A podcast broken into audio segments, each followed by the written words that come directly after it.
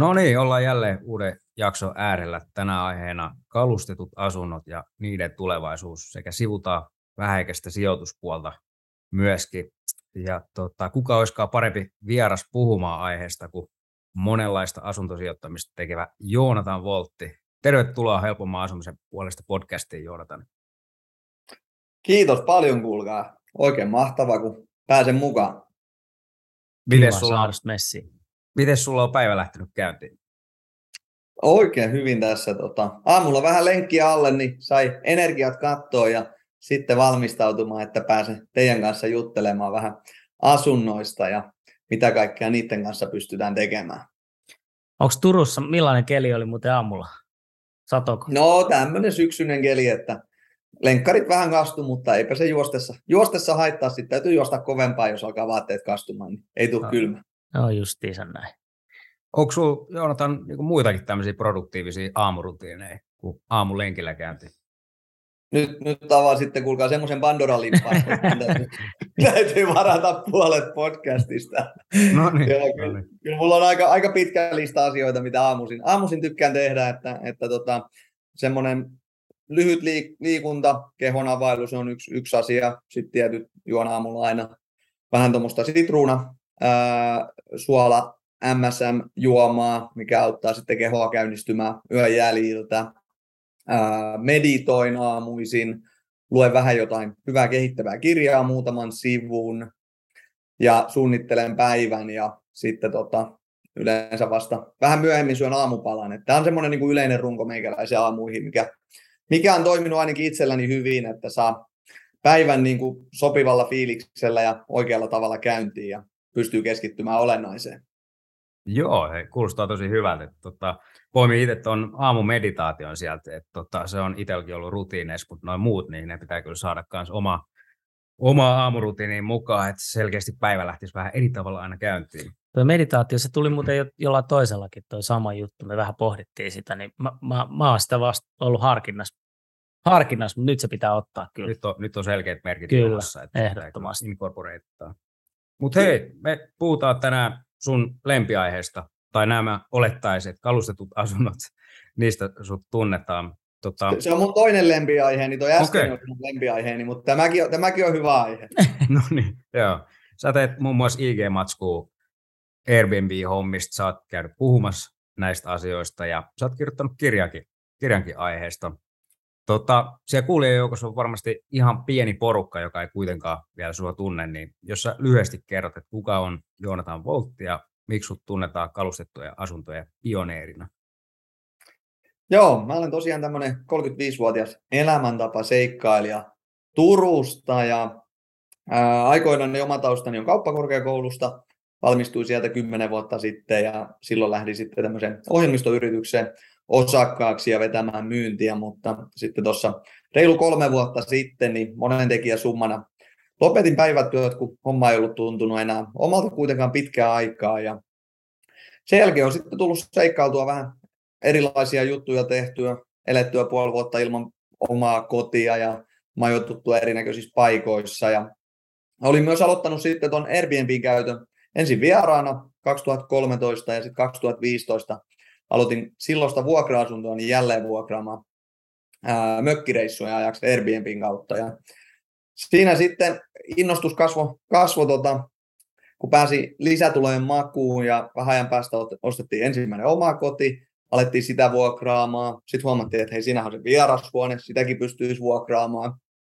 Sitten lopulta alettiin vuokraamaan ystäviä ja tuttujenkin asuntoja Airbnbin kautta. Ja parin vuoden kohdalla sitten huomattiin, että hei, nyt tähän me ollaan saatu sen verran hyvän malliin tämä meidän lisätulojen hankkiminen asunnoilla, että sitten meillä oli mahdollisuus hankkia ensimmäinen virallinen sijoitusasunto.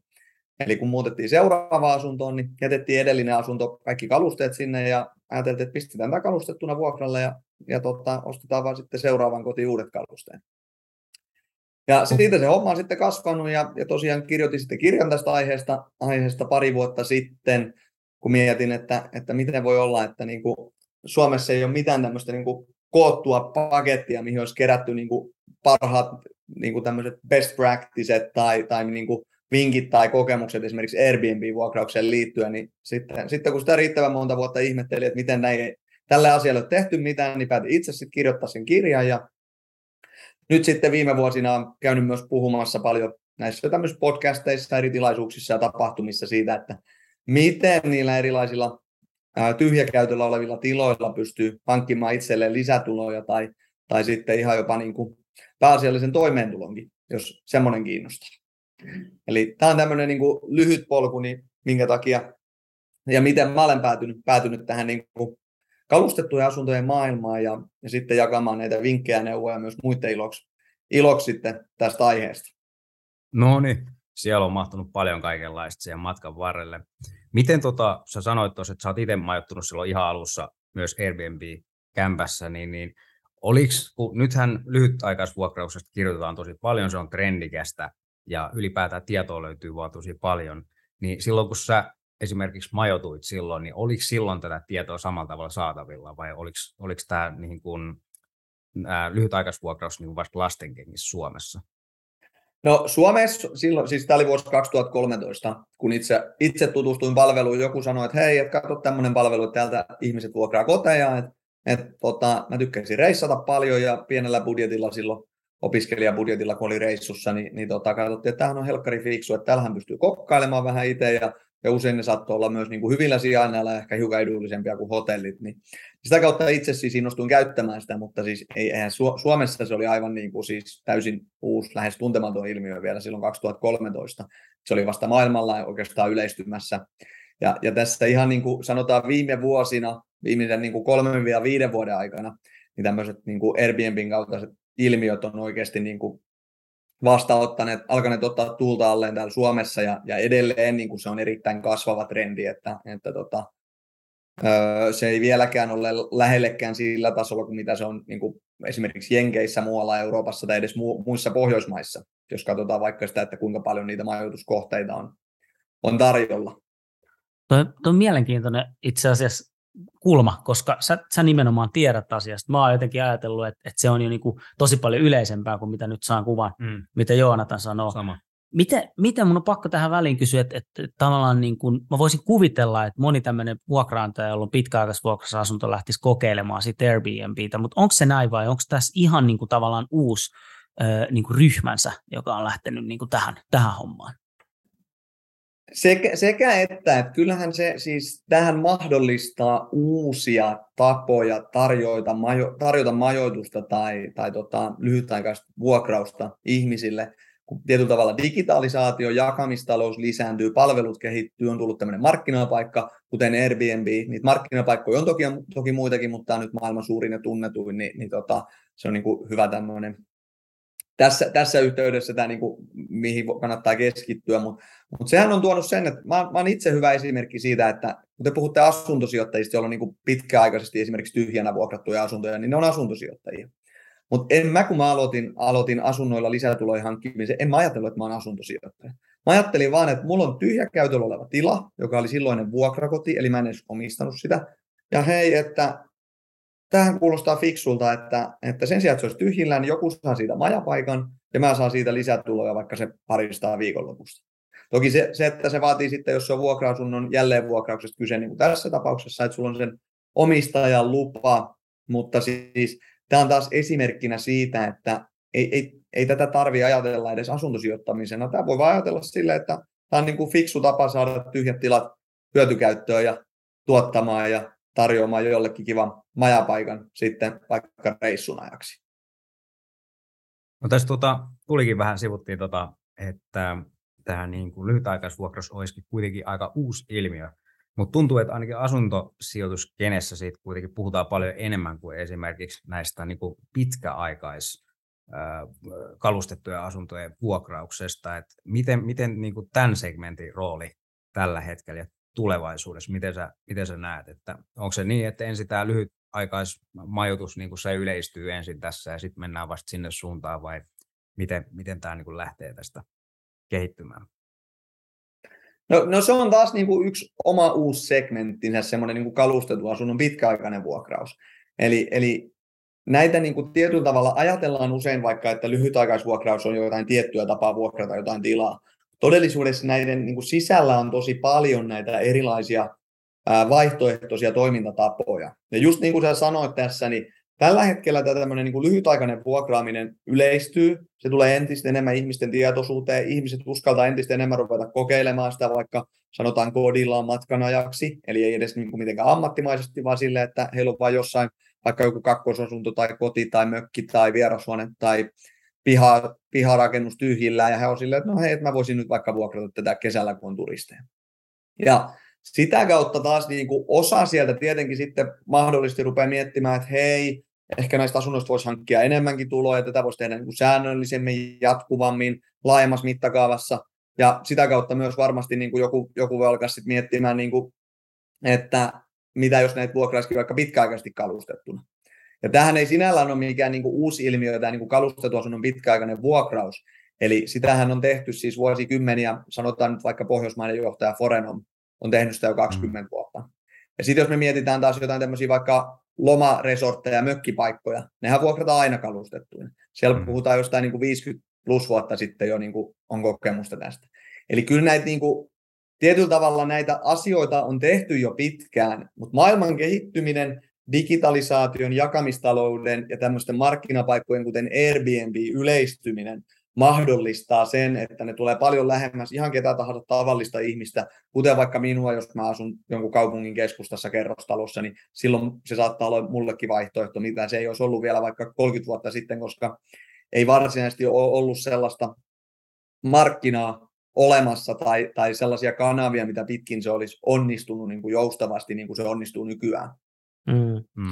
Tuo on hyvin, hyvin sanottu. Meinaa meillä toisessa, toisessa jaksossa juteltiin Boriksen kanssa, eli äh, GoMoren toiminnasta, että kuinka siinä, siinä on myös tavallaan tämä niin jakamistalous hyvin, hyvin avainroolissa. Ja, ja jotenkin hauska, kun sanoit, että, että kun hän vaan siis sanoi esimerkin, että, että joskus niin kuin 40-luvulla Sveitsissä oli jo yhteiskäyttöautoja jossain taloyhtiössä, että sitähän ei voinut skaalaa sitä bisnestä samalla tavalla, mutta et, tai sitten jos mietitään pelejä, että ihmiset on aina niin kuin tykännyt pelaa, sata vuotta sitten jo pelattu pihapelejä, nykyään me pelataan vain kännykällä niitä pelejä, tietyllä tapaa niin kuin toi, toi niin kuin hauska näkökulma, mutta sitten taas toi teknologia, itse asiassa toitkin se hyvin esiin, niin se on mahdollistanut, että ehkä, ja sitten ehkä sitä kautta, että ainakin musta välillä tuntuu, että mitä vitsi, että miksi mulla ei ole Airbnb-kämppä, kaikillahan on semmoinen, mm. niin vai tuntuuko musta vaan siltä, kun mä luen Joonatanin juttuja ja niin kuin muuten, että se informaatio myös leviää ihan eri tavalla niin kuin tänä päivänä.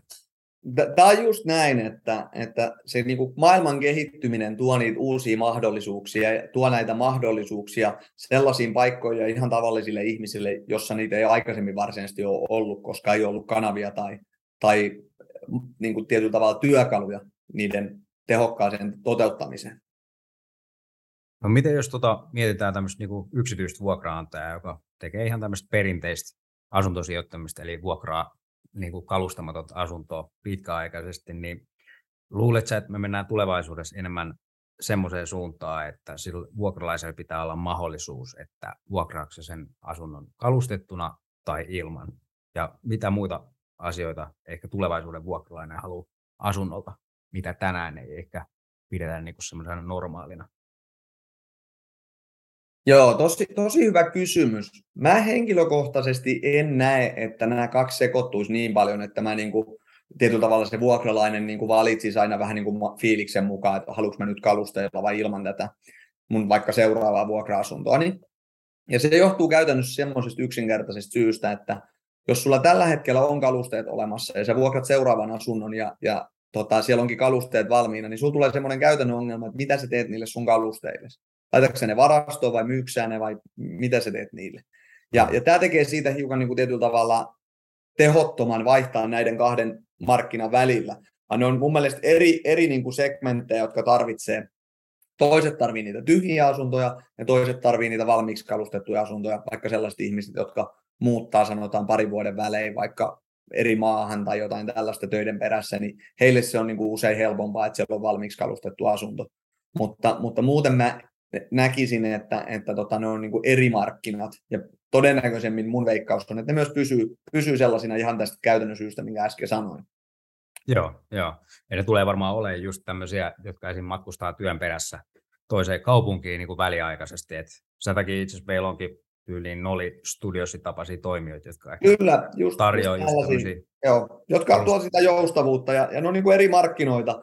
Ja sitten ehkä vielä niin kuin sen verran voisin tuohon jatkaa tuohon sun kysymykseen, kun kysyit siihen, että onko tämä niin kuin vuokralaisten niin kuin vaatimukset nousemassa tai muuttumassa, niin se, mikä on selkeä trendi, että vuokralaisten niin kuin vaatimustaso yleisesti nousee. Eli ne haluaa entistä enemmän palvelua, entistä parempikuntoisimpia, siistempiä niin kuin asuntoja. Eli, eli tämä on mun mielestä sellainen ilmiö ainakin, ainakin mikä, mikä niin kuin ehkä myös tulee vähän tästä niin kuin, ää, lyhytaikaisvuokrauksen kautta, koska se on pitkälti palvelu, palvelubisnestä, missä, missä niin kuin sä haluat palvella mahdollisimman hyvin sitä vuokralaista, tarjota sille hienon, siistin, kivan majapaikan tai, tai tota, vuokrakodin, jotta sä saat esimerkiksi hyvät arvostelut. Ja mä uskon, että tämä rupeaa heijastumaan myös sinne perinteiseen tyhjän asunnon pitkäaikaiseen vuokraukseen, että vuokralaiset alkaa vaatimaan entistä enemmän niiltä vuokranantajilta. Et ei riitä enää, että, että sulla on asunto, jossa on neljä seinää ja, ja tota katto pään päällä, vaan entistä enemmän halutaan myös, että, että se on niin kuin toimiva ja kiva ja hyvä, hyvä se asuinympäristö, vaikkei siellä olisi niitä kalustoita. Toi on kyllä ihan totta, että mä no, kans allekirjoitan ton täysin, että vuokralaisten vaatimukset tulee, tulee muuttumaan aika lailla ja ne on nyt jo aika lailla korkeampi kuin mitä ne aiemmin oli. Et itse, itse olen tuossa niinku vuokraamassa omaa tämmöistä sijoitusasuntoa ja, ja, se oli vähän tämmöinen tyydyttävä kuntoinen niin sanotusti ja keitti oli aika huonon näköinen, niin tota, ei siinä laitoin vuokrailmoituksen nettiin, ei kuulunut mitään, odotin pari viikkoa, ei tullut yhden yhtä tota yhteydenottoa. Sitten mä päätin, että mä remppaan se, laitoin sen sitten valeet pinnat ja näin, miten nyt asunto tuodaankin semmoiseen niin kuin aika yleiselle vaniljatasolle, niin, niin sen jälkeen niitä yhteydenottoja alkoikin tulee ja, ja asunto olikin sitten vuokrattu. Mutta tästä päästäänkin itse asiassa aika hyvin tuohon sijoituspuolelle, että sä kun oot vuokrannut noita kalustettuja asuntoja enemmänkin, niin mm, minkälaisia haasteita tai minkälaisia haasteisiin sä oot törmännyt, mihin ei välttämättä ole vielä ratkaisua löytynyt, mutta tulee olemaan tulevaisuudessa? Esimerkiksi joku niin kuin esim. avainten luovutus. Et siinähän on tullut tietynlaista ratkaisua, esim. R, R tota, mahdollistaa sen, että se avaimen voi jättää sinne, mutta silti se ei niin kuin kokonaan poista esimerkiksi sitä ongelmaa, jos se varaaja tuleekin vasta ysin jälkeen illalla, jolloin R saattaakin olla kiinni. Joo, tässäkin nyt täytyy muistaa, että ne on kaksi eri segmenttiä, ne niin kuin lyhytaikainen vuokraus ja pitkäaikainen kalustettu asunnon vuokraus. Et lyhytaikaisessa vuokrauksessa siellä on hiukan eri, eri asiat, just vaikka tämmöinen niin asunnon luovutus, miten sinne pääsee sisälle. Kaikki nämä oikeasti ratkaistavissa olevia asioita, niihin on lukemattomia eri keinoja, alkaa ihan jostain avainlaatikosta tai sähköisistä lukoista tai muista tällaisista. Että oikeasti näihin on, on niin kuin kaikkiin tämmöisiin käytännön asioihin on olemassa jo ratkaisu. Että tätä on niin paljon tehty maailmalla ja tehdään joka, joka yö miljoonissa eri, eri asunnoissa, että kaikkiin tämmöisiin käytännön asioihin on oikeasti olemassa jo ratkaisu. Se täytyy sitten vaan miettiä, että mikä, mikä sopii mihinkin tilanteeseen. Ja sitten jos mietitään niin kuin lainsäädännön näkökulmasta, niin tässä lyhytaikaisvuokrauksessa se on, se on semmoinen yksi haaste, mitä, mitä tällä hetkellä niin kuin haetaan sitä rajavetoa, että missä menee lyhytaikaisvuokrauksia ja majoitustoiminnan rajaveto. Se on myös niin kuin lainsäädännön osalta pohdinnassa tällä hetkellä, että miten sitä rajaa selkeytettäisiin, mutta se on yksi tämmöinen niin kuin oikea haaste, että, että miten me saadaan tämä lainsäädäntö selkeytettyä sillä tavoin, että siinä on selkeät pelisäännöt kaikille sekä niille lyhytaikaisvuokrausta tarjoaville, että niille vieraille, että sitten niille muille asukkaille, jos puhutaan vaikka kerrostalosta. Ja sitten taas, jos me mennään tämmöiseen pitkäaikaisen kalustetun asunnon vuokraukseen, että, että mitä niin kuin haasteita tai tällaisia näissä on, niin, niin ehkä semmoinen, niin kuin, siinäkään ei ole oikeasti mitään sellaista, mitä ei ole käytännön tasolla pystyisi ratkais, niin kuin ratkaisemaan, että et, ei, ei, ei siinä ole mitään niin kuin sellaista, että tämä on yksi ongelma, mikä on aina, aina niin kuin tulee tässä vastaan, että, että kaikki asiat pystyy ratkaisemaan, mutta sellainen, mitä ihmiset ei usein ymmärrä tai tajua, ellei niillä ole kokemusta siitä, on, että se vaatii työtä. Kumpikin, niin kuin aina kalustettu asunnon vuokraaminen, se on työläämpää ja vaativampaa kuin se tyhjän asunnon vuokraaminen. Mm. Eli se vaatii ensinnäkin alkuinvestointia, että sä teet siitä asunnosta hyvän näköisen, että sä kalustat sen, sisustat sen, teet siitä mukavan joko majapaikan tai kodin jollekin. sitten miten sä vuokraat sen niin, että sä houkuttelet sitä sun asiakassegmenttiä ja, ja että sä saat sen hyvin vuokrattua hyvään hintaan. Ja sen lisäksi vielä sitten sen, että tota, miten sä rahoitat sen alkuinvestoinnin ja kun se vuokralainen vaihtuu sieltä, niin kun se segmentti on pienempi kuin noissa tyhjissä asunnoissa, niin miten sä esimerkiksi varmistat, ettei sulla tule tyhjiä kuukausia. Eli tällaiset on niin semmoisia asioita, mitä oikeasti siinä niin kuin täytyy miettiä ja tiedostaa. Nämä on ihan siis ratkaistavissa olevia, mutta nämä, nämä on semmoisia, mitä ihmiset ei usein ajattele, kun ne vaan katsoo tuottolukuja silleen, että hei, tämähän onkin hyvä bisnes, että näin tämä kannattaakin tehdä kalustettuna, pistää vuokralle ja sitten pistää vaan ilmoituksen tonne ja sitten ne mm. pistää mulle kuukauden päästä viestiä ja ihmettelee, miten on, että pistin vaan tonnin ekstraa tähän vuokraan eikä asunto on mennyt ja sitten mä katsoin, että perusteet on jäänyt nyt tekemättä, että tämä ei toimi pelkästään sillä, että, että tota, sä laitat sinne jotain tarjolla ja toivot, että mm. ihmiset haluaa maksaa siitä premium-hintaa, vaan sun täytyy oikeasti sit osata se homma. Ja sen takia mä oon myös kirjoittanut tuon mun kirjani, että siellä on oikeasti 60 sivua siitä itse vuokrausprosessista, että miten sä hinkkaat niitä eri vaiheita niin, että sä tarjoat semmoista palvelua, että jengi haluaa maksaa sulle siitä premium vaikka korvausta sitten. Toi, toi itse asiassa muuten pakko tarttua tuohon sen verran, että et juuri, juuri näinhän se menee, että high risk, high reward ja enemmän duunia, niin silloin ne, ne, ne tulot on mahdollisimman. Oletko sä huomannut tai näetkö että ehkä tulevaisuudessa niin ihmiset olisi valmiita enemmän vaihtaa sitä omaa aikaansa semmoiseen, että et, et tavallaan mietitään nyt, että sä perustat 84 duunissa, duuni on ihan ok, mutta se on kuitenkin vain duuni. Ja sitten sit sulla on, sulla on niinku tämmöinen mahdollisuus, missä olet, että okei, okay, että mä voin tehdä vaikka tonnin ekstraa kuukaudessa näin. Mutta mut se vaatii sitä duunia, että okei, mä en voi sitten ehkä tehdä ne viittä päivää viikosta duunia, mutta ehkä tehdä neljä. Niin on, onko tämmöinen niinku trendi rantautunut, tai oletko huomannut? Tämä on nyt ihan hatusta, mä en ole osaa sanoa yhtään mihin suuntaan, mutta onko sulla tullut vastaan? Ha- hauska, hauska, kun kysyit tätä. Siis kyllä, kun tietoisuus lisääntyy. Eli kun mä teen postauksia someen ja kerron tästä, että hei mä saan tällaista tuottoa näistä asunnoista sillä, että mä oon nähnyt sen vaivan ja alkuinvestoinnin, että mä oon tehnyt niistä hyvännäköisiä, sitten se maksaa itsensä takaisin 6-9 kuukaudeksi ja sen jälkeen se on puhdasta katetta. Kyllähän se ihmisiä kiinnostaa. Siis sellaisia ihmisiä, jotka nimenomaan miettii, että miten ne sais niin kuin järkevää tuottoa ja voisi vähän yhdistää siihen niitä pitkäaikaisvuokrauksen niin kuin hyviä puolia kuitenkin, että se olisi semmoista vaivatonta eikä niin kuin jatkuvasti sitoisi, sitoisi niin kuin sitä omaa aikaa, niin, niin kyllä tämä, tämä yleistyy, että mitä enemmän ihmisten tietoisuus nousee ja lisääntyy näistä asioista, ja just esimerkiksi tällä viikolla yksi, yksi asuntosijoittaja oli mulle, että hei, että hänellä olisi tämmöinen asunto. Hän mietti, että hän vuokraisi tämän kalustaisi ja jälleen vuokraisi premium-asuntona, mutta että hän tarvisi vähän tähän sparria. Just, just tein itse asiassa tällä viikolla hänelle tarjouksen siitä, että miten mä voisin häntä siinä auttaa, mikäli hän, hän haluaa oppia, että miten se prosessi tehdään niin kuin joka vaiheessa niin, että se toimii. No tuossa hyvin mentiin tuota, itse asiassa tuota, ruohonjuuritasolle ja mä haluaisinkin itse seuraavaksi kysyä, että jos kuulijan joukossa on joku, joka niin kuin miettii just tämän kalustetun asunnon vuokrausta tai on aloittamassa ehkä sitä, niin, niin miten hänen kannattaisi lähteä liikkeelle? Tämä vastaus voi olla toki monikantainen, mutta ehkä tässä markkinatilanteessa, kun esimerkiksi yksiöt ei vedä tuolla kantakaupungissa, niin näet sä, näet sä että nyt olisi hyvä veto ostaa esimerkiksi sieltä, sieltä asuntoja pistää se tämmöiseen Airbnbihin vai Millä tavalla sä näet sen? Mulla on aina tähän sama vastaus, riippumatta markkinasta tai yhtään mistään. Se, mitä mä aina suosittelen ensimmäiseksi, on se, että yksi, lue aiheesta, tutustu siihen vähän, lue pari blogipostausta, jos haluat tutustua enemmän, lue mun kirja siitä, niin että sä saat semmoisen peruskuvan, että hei, mistä tämmöisessä kalustetuasunnon vuokrauksessa on kysymys. Sitten kun sä oot saanut sen peruskuvan siitä ja käsityksen, että aha, tätä se niin käytännössä tarkoittaa, sitä tätä voisi tarkoittaa tuottoina vaikka, niin sitten kokeile sitä kevyellä kynnyksellä. Eli jos sulla on esimerkiksi koti, vierashuone, joku piharakennus, mökki, mikä tahansa joku tila, mikä sulla on joskus tyhjä käytöllä, niin kokeile sitä sillä. Ja se syy, miksi sun kannattaa kokeilla sitä sillä, on se, että ää, silloin sä näet kevyellä kynnyksellä ilman, että sä sidot siihen mitään isoja pääomia, että onko tämä sun juttu vai ei. Eli sitten sä saat sen kokemuksen, että okei, tällaista tämä kalustetun vuok- asunnon vuokraus on, kokeilet vaikka lyhytaikaisesti sitä Airbnb kautta ensin, saat vähän tuntumaa siihen hommaan.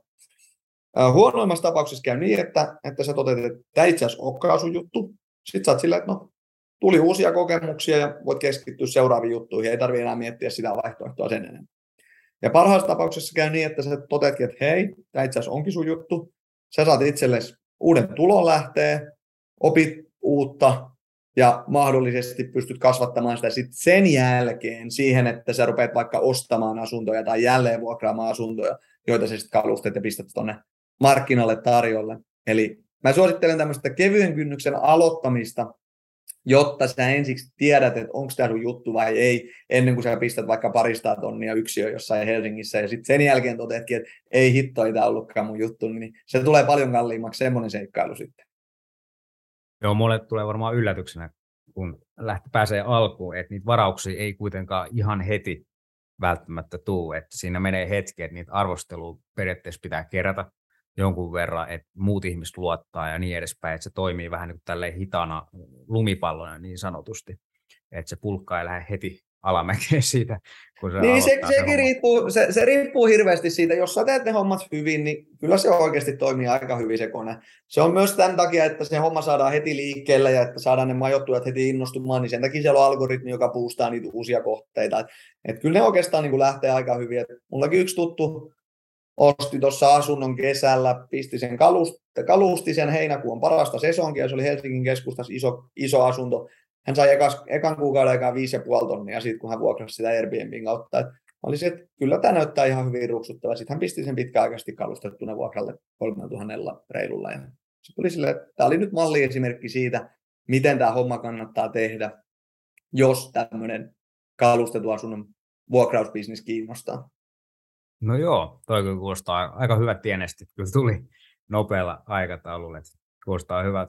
Mutta se oli toki sesongissa, että et taas niinku hiljaisemmassa mm. sesongissa sekin on niinku semmoinen, mikä täytyy vain ymmärtää, että perinteisessä vuokramarkkinassa sesonkin voi vaikuttaa vuokraan niinku 50-100 euroa ylös tai alaspäin, kun taas Airbnbissä sä saat kesällä kaksi kertaa enemmän, mitä sä saat talven niinku tammikuussa. Eli, eli taas niinku, nämä on tämmöisiä asioita, että sun kannattaa siksi vähän opiskella sitä aihetta, että sä ymmärrät, että miten se markkina toimii tämmöisessä kalustetun asunnon vuokrauksessa esimerkiksi.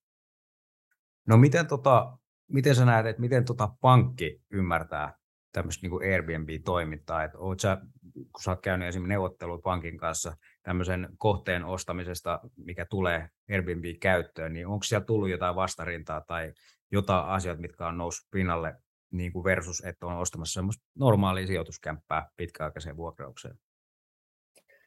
No kyllä se on enemmän siitä mun mielestä kiinni, että sun täytyy olla se asiantuntija. Sitten sä et voi olettaa, että se pankkihenkilö on asiantuntija tässä aiheessa, ja muutenkaan itse asiassa ei kannata olettaa, että pankkihenkilö olisi asiantuntija asuntosijoittamisessa. Että kyllä se tulee siihen sun omaan valmistautumiseen enemmän, että sä esität ne luvut, että mitä, mitä sä oot ostamassa, mitä se maksaa, mitä se tuottaa, mihin sä perustat sen sun arvion, mikä on se sun asiantuntemus siitä aiheesta, Toki se, että mä olen kirjoittanut kirja-aiheesta ja tehnyt tätä nyt seitsemän plus vuotta, niin se, se yleensä antaa semmoisen niin uskottavuuden siitä kertomisen. Mutta joka tapauksessa, vaikka sä vasta aloittamassa, niin tutkit vaikka tilastoja ja kerrot, että näiden pohjalta niin tämän tuotto-odotus on tämän verran keskimäärin vaikka seuraavan 12 kuukauden aikana. Eli, eli sun täytyy vain itse osata esittää ne asiat ja, ja oikeasti myös tehdä se taustatyö, että mistä sä oot repinyt ne luvut ja mihin sä perustat ne niin yleensä se auttaa lisäämään sitä luottamusta ja uskottavuutta myös sinne pankin suuntaan, että sä tiedät, mitä sä oot tekemässä ja, ja sen pohjaltahan niin sitten sua on myös helpompi rahoittaa. Toi on muuten, mun on pakko tuohon ottaa kiinni sen verran, että toi on, toi on just niin kuin sä sanoit, Joonatan, että sun on oltava prepared, kun sä menet sinne pankkiin pyytää rahaa. Mutta mut tota, miten sä näet ton niin kuin, öö, nyt sun seitsemän vuoden uran aikana ja tulevaisuudessa, että onko panke, pankeissa alettu hiffaa tätä asuntosijoittamista, varsinkin tämmöistä vähän eri muotoista asuntosijoittamista paremmin, vai onko se pysynyt ihan paikallaan? Ja miten sä näet, että, että se tulevaisuudessa kehittyy? Koska mä oon ainakin välillä vähän turhautunut, riippuu, että se on niin tosi henkilökeskeistä. Jotkut ymmärtää tosi hyvin, jotkut niin tosi huonosti, mutta että se, se tavallaan niin pankin logo ei vielä kyllä takaa sitä, että sitä ymmärretään. Joo, kyllä se menee just näin, että, että tota, se on tosi paljon siitä henkilöstä kiinni. Ja nyt se vastuu ei ole pankilla, että pankin pitäisi ymmärtää asuntosijoittamista, vaan se vastuu tulee mun mielestä aina myös sille, joka sitä rahoitusta hakee. jos ei se sun pankkivirkailija ymmärrä sua, sä huomaat, että, että se ei ymmärrä perusteita tai siitä, mitä sä koetat sille selittää, että homma ei toimi, niin sitten sun täytyy itse miettiä, että okei, onko täällä pankissa semmoinen virkailija, joka osaisi auttaa mua, tai olisiko jossain toisessa pankissa sellainen virkailija, joka osaisi auttaa mua, koska sellaisia virkailijoita on olemassa. Se vaatii sitten yleensä taas tätä, että sä näet sen vaivan, että jos ei homma toimi jonkun kanssa, niin sitten sä etsit semmoisen henkilön, jonka ymmärtää sitä sun, sun niin kuin, ää, bisnestäs ja sitä kautta sitä, että mitä sä kerrot hänelle. Ja se, se niin kuin luo sen pohjan sille, että te olette samalla sivulla siinä keskustelussa. Eli, mm. eli se menee nimenomaan niin, että mikä on niin kuin pankin logo tai, tai, tai tota, satunnainen virkailija ei takaa sitä, että sua ymmärrettäisiin siellä pankissa tai sitä, mitä sä selvität. Selvität, jos sä niin asuntosijoittamisen haet rahoitusta, vaan sun täytyy olla tässäkin se niin kuin proaktiivinen taho, joka sitten tarvittaessa etsii semmoisen tahon, joka ymmärtää sitä asuntosijoittamista, jotta te pystytte keskustelemaan siitä niin kuin samalla tasolla. Mm, kyllä. Me eletään nyt tota vuoden 2022 syksyä ja tosi jännät ajat tällä hetkellä, että meillä on energiakriisi päällä, meillä on inflaatio korkea ja korkojen nousu on myös tässä tapetilla. Jos katsotaan viisi vuotta eteenpäin, niin miten sä näet yleisesti, että kalustettuja asuntojen markkina kehittyy?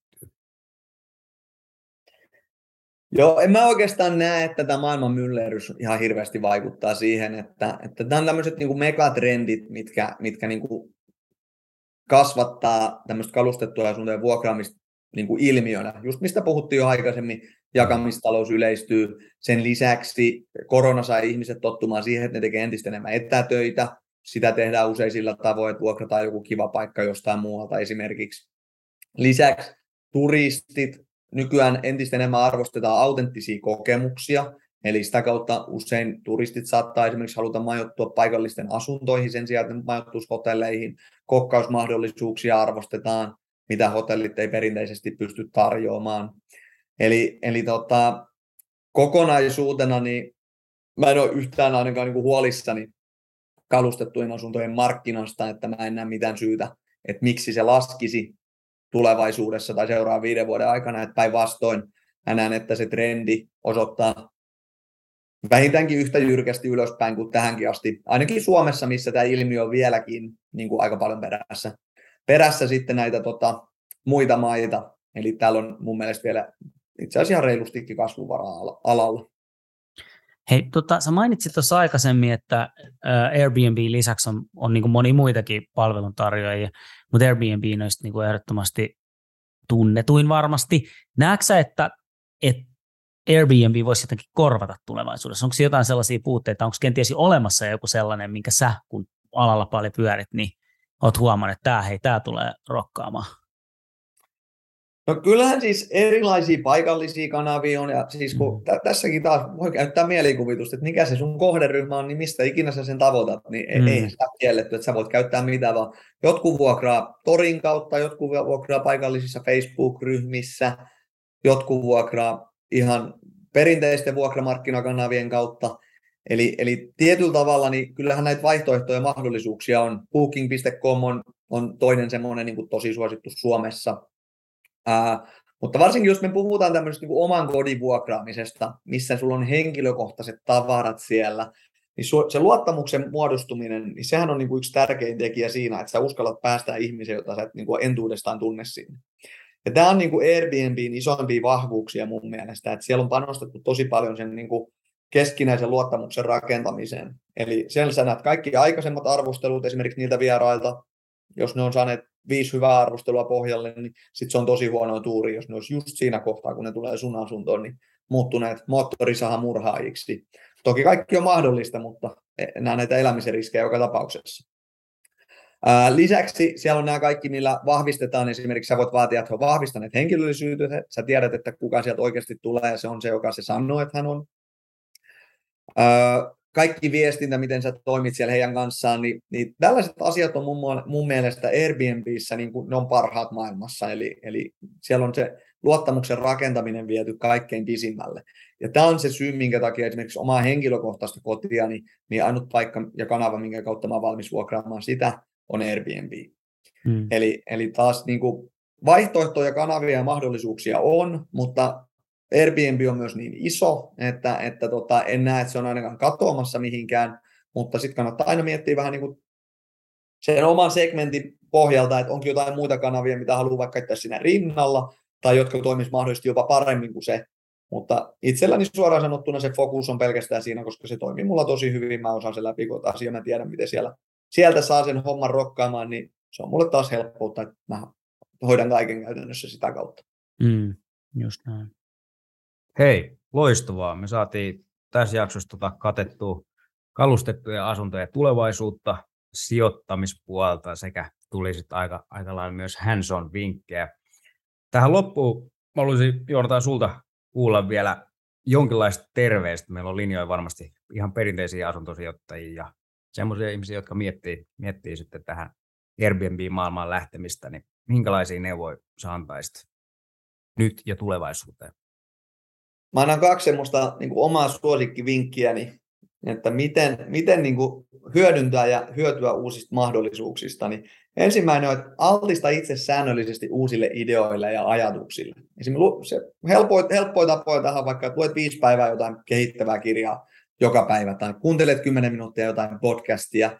Tässä nyt on esimerkiksi hyvä esimerkki, jos tätä satut kuuntelemaan.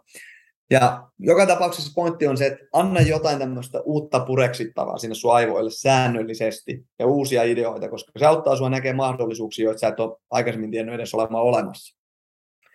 Ja sitten se toinen puoli on, että pidä se mieli avoimena, eli sitten kun sinulla tulee uusia ideoita ja ajatuksia, niin kokeile rohkeasti, testaa uusia juttuja. Jos joku homma ei toimi, niin so what, sitten kokeilet jotain muuta, mutta sitten sä ainakin tiedät sen. Eli, eli nämä on sellaiset asiat, mitä mä uskon, että oli kyse sitten kalustettuja asuntojen vuokraamisesta tai mistä tahansa muusta asiasta, mitä haluat elämässä toteuttaa, niin nämä antaa hyvää pohjaa siihen. Eli säännöllinen niin kuin uuden oppiminen ja sitten avoin mieli ja rohkeus lähteä kokeilemaan oikeasti myös uusi juttu. Aika hyvät kiteytykset. Eikö ollutkin? Joo, siitä vaan nuketit talteen ja menoksi. Hei, kiitos paljon sulle Joonatan Voltti, että tulit meille, meille tänne vieraaksi ja tota, palataan asiaan yes. myöhempänä. Ihan sairaan paljon kiitoksia Joonatan ja ei muuta kuin terveisiä Turkuun. Kiitos. Tullaan käymään sielläkin Ei muuta kuin hyvät viikonlopun jatkot sinne Helsingin suuntaan. Samoin. Moro. Moro, moro. Moro. So catch me if I fall